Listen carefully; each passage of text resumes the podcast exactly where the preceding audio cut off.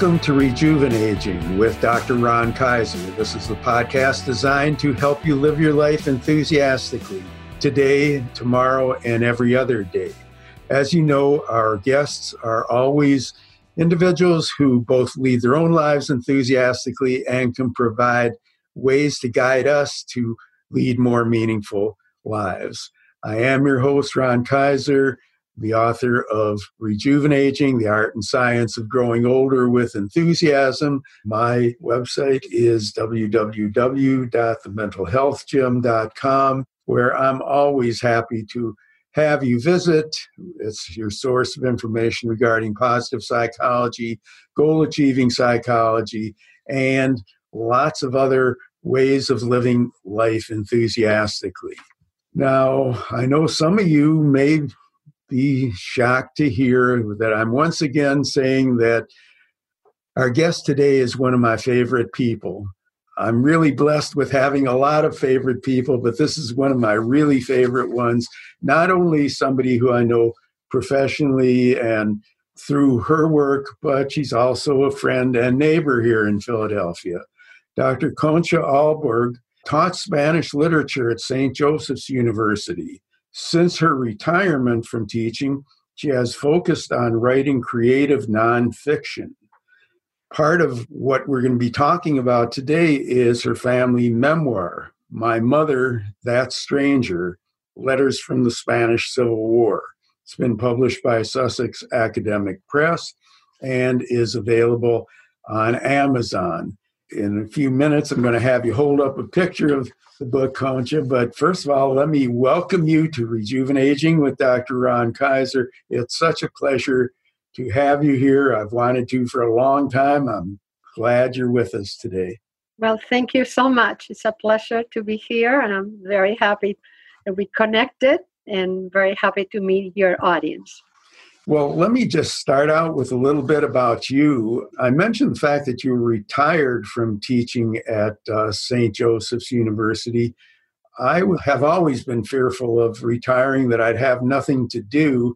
Somehow that doesn't seem to be a problem for you. Can, uh, can you tell us a little bit about how you spend your time? I can't always keep up enough to know, but you don't sound very retired to me. No, no, I really, I really don't. In fact, as much as I enjoy teaching, and everybody thought, "Oh my goodness, you're going to miss it so much," everybody knew me as a professor from all my career. I really was looking forward to retiring to have more time for writing. In fact, when St. Joseph's University offered the tenure buyout, I was in the first year and mm-hmm. probably the first person since my last name begins with an A that I requested it and uh, because it seemed that I did everything that had to do with my teaching job, and I always left my writing almost like a hobby. And I was really looking forward to retiring and being able to write full time, which is really what I've been doing since I retired exactly 10 years ago. Wow. Well, there are many of us who have written books but you're a real author in the way that you address it and handle it, your life and so on. Do you have a set schedule when you write? How do you discipline yourself? I mean, obviously, it's not something that you pick up after work or something like that. How does a real author do her authoring? Well, I'm very disciplined, but I don't have a schedule that I have to write either so many hours or every day. But in fact, in a normal week, I do write during the week. What I do do is I check in and I check out. That's very important for me because it shows me just exactly how many hours I've been at the computer, how many hours I've been working on my project. And at the end of the week, usually I feel very good because I look and I say, oh my goodness, I was a good girl another week. And if I wasn't, then I say, whoa, I better take some time off this weekend or make it up next week. But I try to have an average of 20 to 25 hours a week, which means four or five hours a day, which I think is very reasonable time. So I have a life and I do live it with enthusiasm as you mentor. And you know, I take my evenings to read or, or watch Netflix or see friends. And then the weekends are definitely my time off. I need it to, you know, regenerate and think ideas. But during the week, I write and I, I try not to go out to lunch because I find that that breaks up my day too much. And I don't go back to my writing in the afternoon, but I, I exercise, I go to the gym. I have I have very much like a normal life, but writing is definitely something that I I look forward to doing and I make sure that I do it. Is this something that you did throughout your life when you were teaching? Were you also writing beyond professional uh, journal articles or something like that? Were you always interested in creative writing? I was, and, and I look back on my books, my two collections of short stories, for example, and I look at the date of the first one, which is 1995, Una Noche en Casa. I wrote that one in Spanish. And I look at the date and I think, oh my goodness, I was not tenure. And how did was I not tenure? I had already published a collection of short stories. So even though I said earlier that my writing was more like a hobby, the fact is that somehow or other I found time to do it and and not as, as steadily as I've published, working on my fourth book since I retired in this 10 years. But I did manage to publish creatively during the time that I was writing, obviously, for my academic career. But I think part of the puzzle in my life is that my father was a writer as well. And even though I wasn't conscious that I was using him as a model, I think I definitely was and must have been because he definitely he was very disciplined i think much more than i am. And i think i lived with this seeing my father being an academic and a professor and coming home from the university and actually closing my door. I never closed my door but he did and having his privacy to write. And i think it really was a model for me. And i know one of the cool things about you is that you don't just share your writings through your books, but you also conduct workshops for writers, led writers groups, and so on. And I, I think that's got to be rewarding to help others fulfill their goals. Well, that's very important to me, and I am glad that I do help. I mentor young writers, and I do have seminars, like you said. But it's actually, I think, is very beneficial for me because I'm not the kind of writer that writes in solitude and that closes the door. I already mentioned that my door in my office is always open. I think because I'm a mother as well, and I was writing always with the children running around and coming in and going out. I'm more comfortable that way than isolated.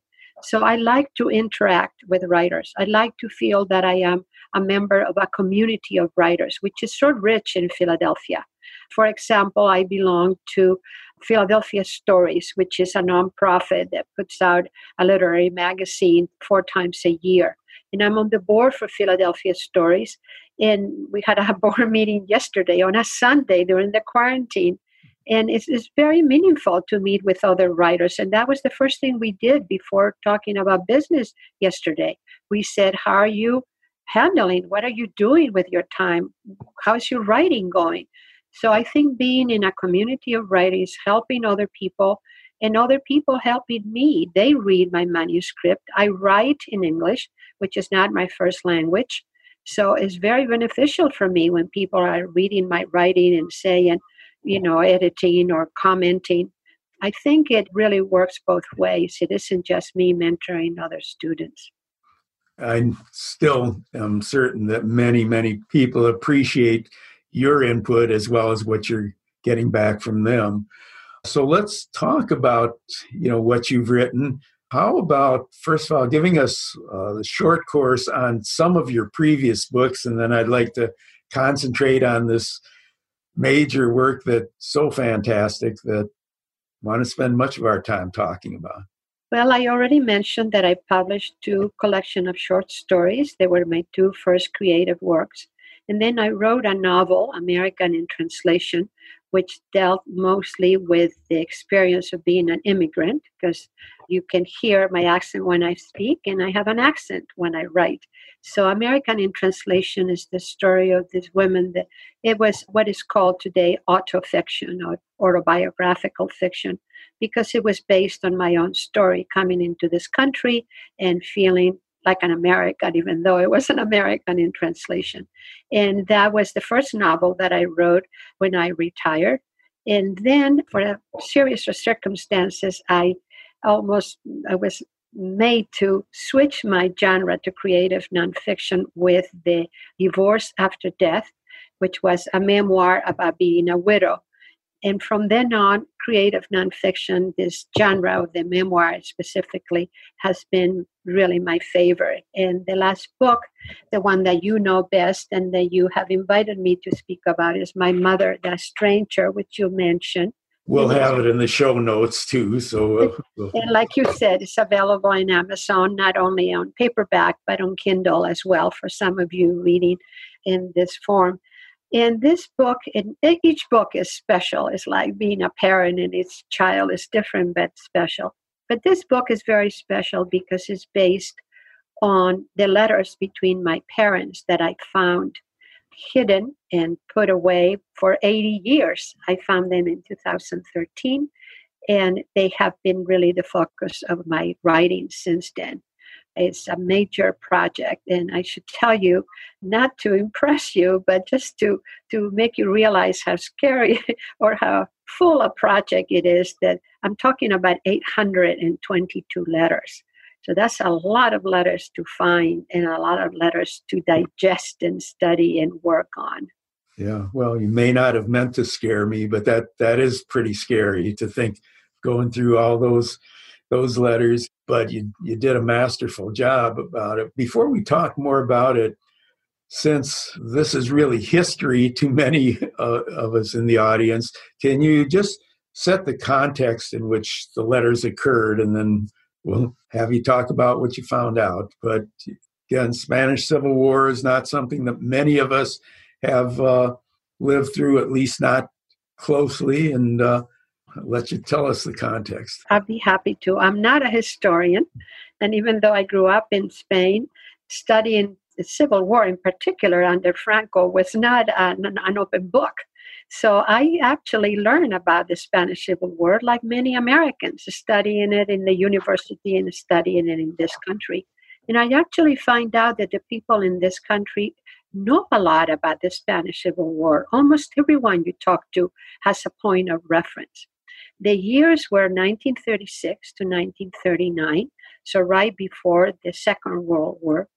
And, and the thing that is interesting for Americans, I think, in particular about the Spanish Civil War, is that really it was like a dress rehearsal for the, the Second World War because the world was already divided like it was for World War II the Americans and British and French were together, and the Germans and the Italians were together as well. So it was already the world was already divided in the Spanish Civil War, the, the very same ideology.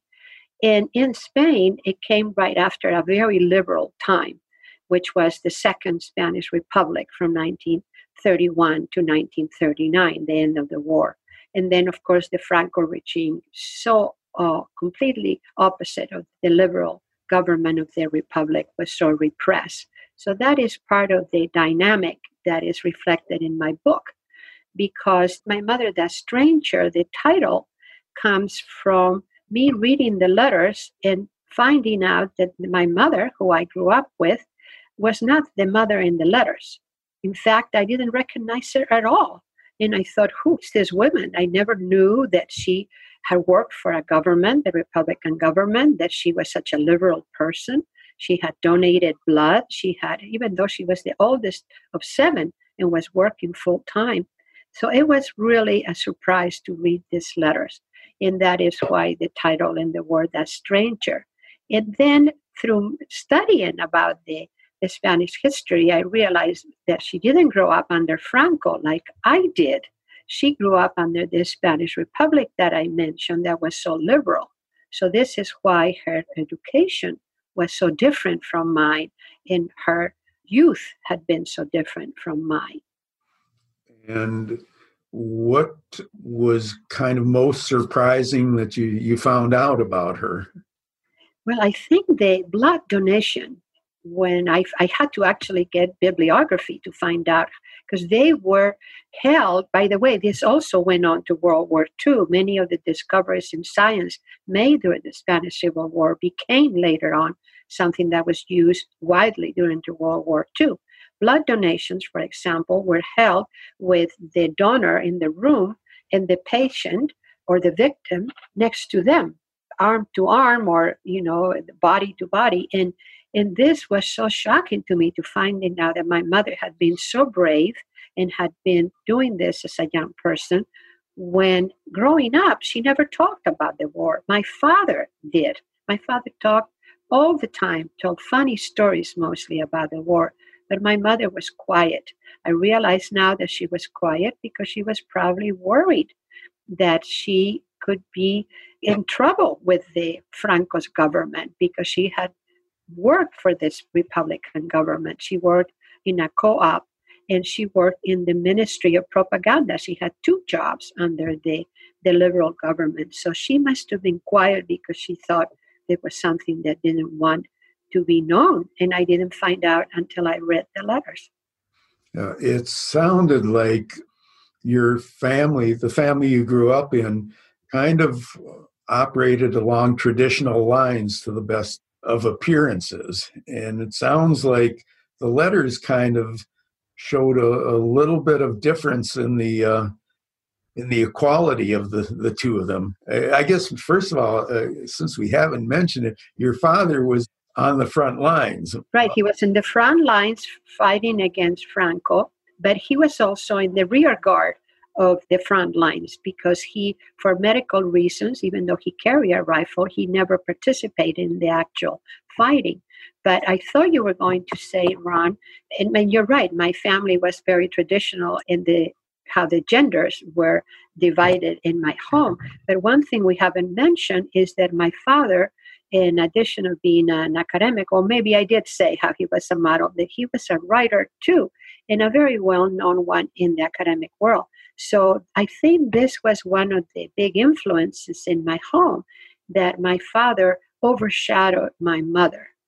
Certainly he had an education that she did not. She didn't have a formal education. Even though she was so supportive of his career and so supportive too of my brother's studies and my own, my father was definitely the the master of the household. It sounds like your mother had fair amount of assertiveness, and it looks like you picked up the best from both of them. Your mother's assertiveness and your your father's intellectual bent and and writing, and going through the letters must made you appreciate them both.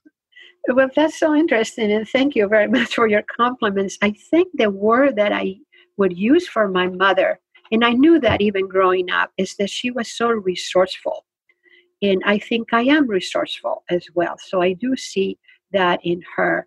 But it's something that was fascinating about finding the letters is that as a writer, this was a gift. Here you are, a writer, you just retired to write, and then you go and find 800 letters. Well, come on, how luckier can you be, Concha?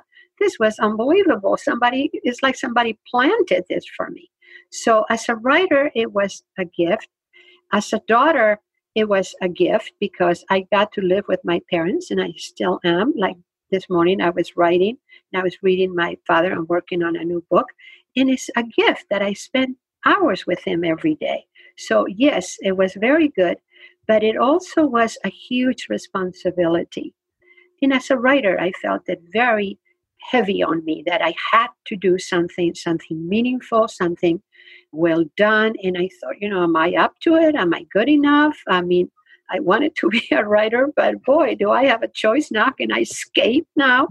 So, in a way, it, it was really a gift, spending time with my family, a gift as a daughter, and a responsibility as a writer. Well, I think you've done your, your family really proud.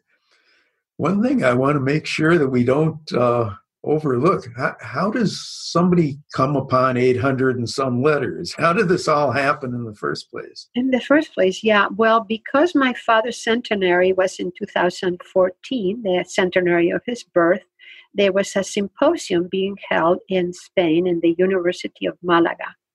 And the year before, I went there with two colleagues to go over my father's books and documents because everything was being donated as his legacy to the university. And I, and I was I live in this country. This was in Spain, and I just wanted to check things up, checking in like an American would say. And I was there with his two colleagues when the doorman came up and said, You know, you remember that there is an attic. This sounds like something out of a movie, doesn't it? That there is an attic upstairs, and here's the key. Needless to say, we went up into the attic, which had not been looked through this doorman did not tell the other people that had catalog and get everything ready for the move. And there was one box, a very large box with mainly household items in the attic. And we opened the box, and they were class notes from when my father taught at the university in Madrid. So at first, uh, well, mainly me, I'm very quick to make decisions, and they're not always right. But I thought, oh, class notes, let's close this up. No, no, no, said my colleague. Angeles Encinar from the University of Madrid. Let's look at down here. And under the class notes, they were obviously hidden. There they were many more than 800 because there's 800 the Civil War letters, but there were more letters there from the family that had been hidden up there. So that's how I found them. Boy, what a treasure. I mean, most of us can't turn finding that treasure into into an academic project. But I think a lot of us either have some things put away from previous generations or we've got some things that probably are worth sharing with future ones and don't think much about it. I'm wondering if you learn some things from that process that you can pass along to those of us ordinary folks who may not, you know, write an academic book about it, but maybe in a position. I mean, I always, my wife Libby and I always kind of assume that when we're gone, the kids are going to come in with a dumpster and going to get rid of everything. There may be some things that worth not getting rid of, and we may have some things from previous generations. What have you learned that we can pass along that doesn't necessarily have to result in, in a published book? Well, absolutely. I think you're you're 100% right and you don't need to have 800 letters. You could have 8 or 9 letters, which I think all of us do. I think is very important and this is really a trend in the United States with the genealogy and people doing their DNA. I think that's wonderful and people find out about their families that way, but I think finding whatever it is, something written, letters, and, and it could be emails in the modern culture to find the correspondence between somebody in your family, even if you don't have both, like I do. I have my father's and my mother's letters. But even if you have just a few treasures, I think it's worth looking at them and thinking, what do they mean to you, person that has them, in your generation, maybe your siblings? Uh, like I've been talking to my cousins a lot when I write these books or what it could mean for the future, your grandchildren. I think I was telling Ron earlier today when we were preparing for this talk that for the first time, my grandchildren are reading this book because they are interested and it's a book about their Spanish family. And we were getting ready to go to Spain this summer before the virus came. And they were very excited about this. And now they're reading this book, getting ready for a future trip hopefully. So I think if a person that has retired is looking for a project or just really wants to do something for their family, I think it's a wonderful way to put things in context. For example, if I had a few letters, even if I was not a writer, I would, you can digitize them, I realize, but you can transcribe them, which is a much more personal thing than digitize them, and just annotate them even a few letters, just make little notes. Oh my goodness, this reminds me of, which is really what I did in the book. I would read the letters and then I would say, oh, well, this reminds me of, or this was like, or this was not like So just having a, some kind of a document, a project that is telling, even if it's a piece, a short time of history for your family, I, I think is a wonderful, wonderful way to connect with the future generations and with your own past. When you think about it, there's probably been a whole lot that's been lost that could be very meaningful to future generations. And if we can do something about it, we got time to do it. We do. And I'm thinking of photos. We haven't mentioned photos. The book is illustrated. It has photos from my family and my parents. I think that you could do that with photos, even if you don't have letters. You could just sit down and instead of a, a you know a simple photo album, you could have an annotated photo album. Oh my goodness, I think this is a project that I'm going to do. An annotated photo album. I want to make a note of it. yeah. Yeah. Oh, Never thought of it until now, but I would love doing something like that. Yeah, and certainly everybody, I think, has photos that. Right. And annotating it would not be tremendously difficult, even if, especially if you're not getting published. But no. you also have other things like if you're into Spanish food, you've got some of your mother's recipes in the book, and it's a great, you know, thing to pass along. Right. Originally, I was already thinking about writing about my mother, and it was going to be about her wisdom. And there is a chapter in this book also about Spanish sayings because I remember her using lots of sayings in day to day life, and then her recipes. So when I found the letters, of course, that took over. But I did include her recipes, which the editor, being an academic publisher, said absolutely not, no recipes. And we did negotiate I, I, said, oh, wait a minute, you know, women's legacy includes, men's too, by the way. Men cook, uh, you know, as much as women do. So we negotiated, and the recipes are in an appendix. So they are in the book, if not as part of the story, as part of the legacy. Oh, that's terrific. It, I think attitudes over time are changing, and as it stops being something that's seen as something that's secondary think you're probably going to see more emphasis on things that have been less traditional uh, as far as academic stuff is concerned. And recipes are, are certainly a part of the culture. Absolutely. So this has been really fascinating, but I'm wondering what are you working on now? I'm sure you didn't stop with this book. No, no, I didn't stop. 800 letters was overwhelming, like I already mentioned. So I dealt with my mother's letters mostly for my mother, that stranger. And that was that project. Obviously, it's written in English, published in England. But the university that is helping his my father's documents and books they, they were not so happy with me you know because i they wanted me to do something about my father so then i was ready once i had done about my mother who i really wanted to bring into the forefront I decided, okay, it's time to work on my father's letters. So I have another 400, and I've read them so many times, I can't even really honestly tell you how many.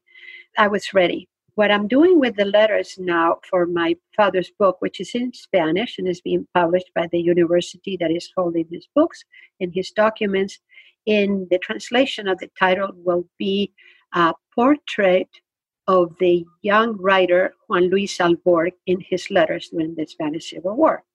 And what I'm doing with this book is I'm analyzing the, the letters as a literary text.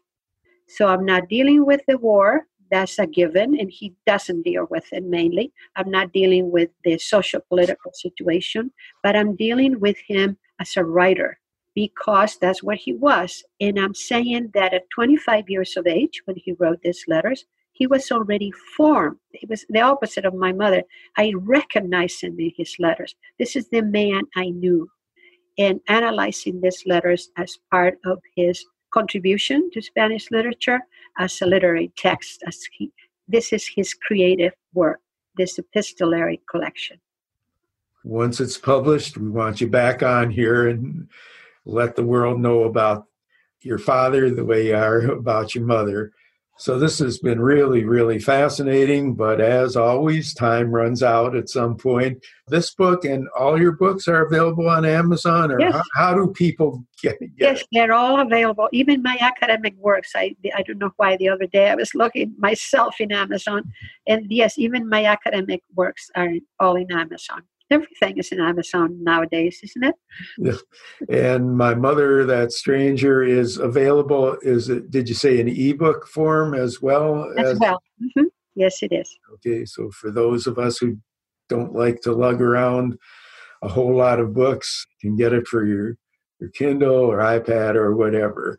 And again, I'm I'm really really grateful that you've taken this time to share with us. I'm sure you've inspired a lot of people. If if somebody wants to find out a little more about you or be in touch with you, is there a way to do it?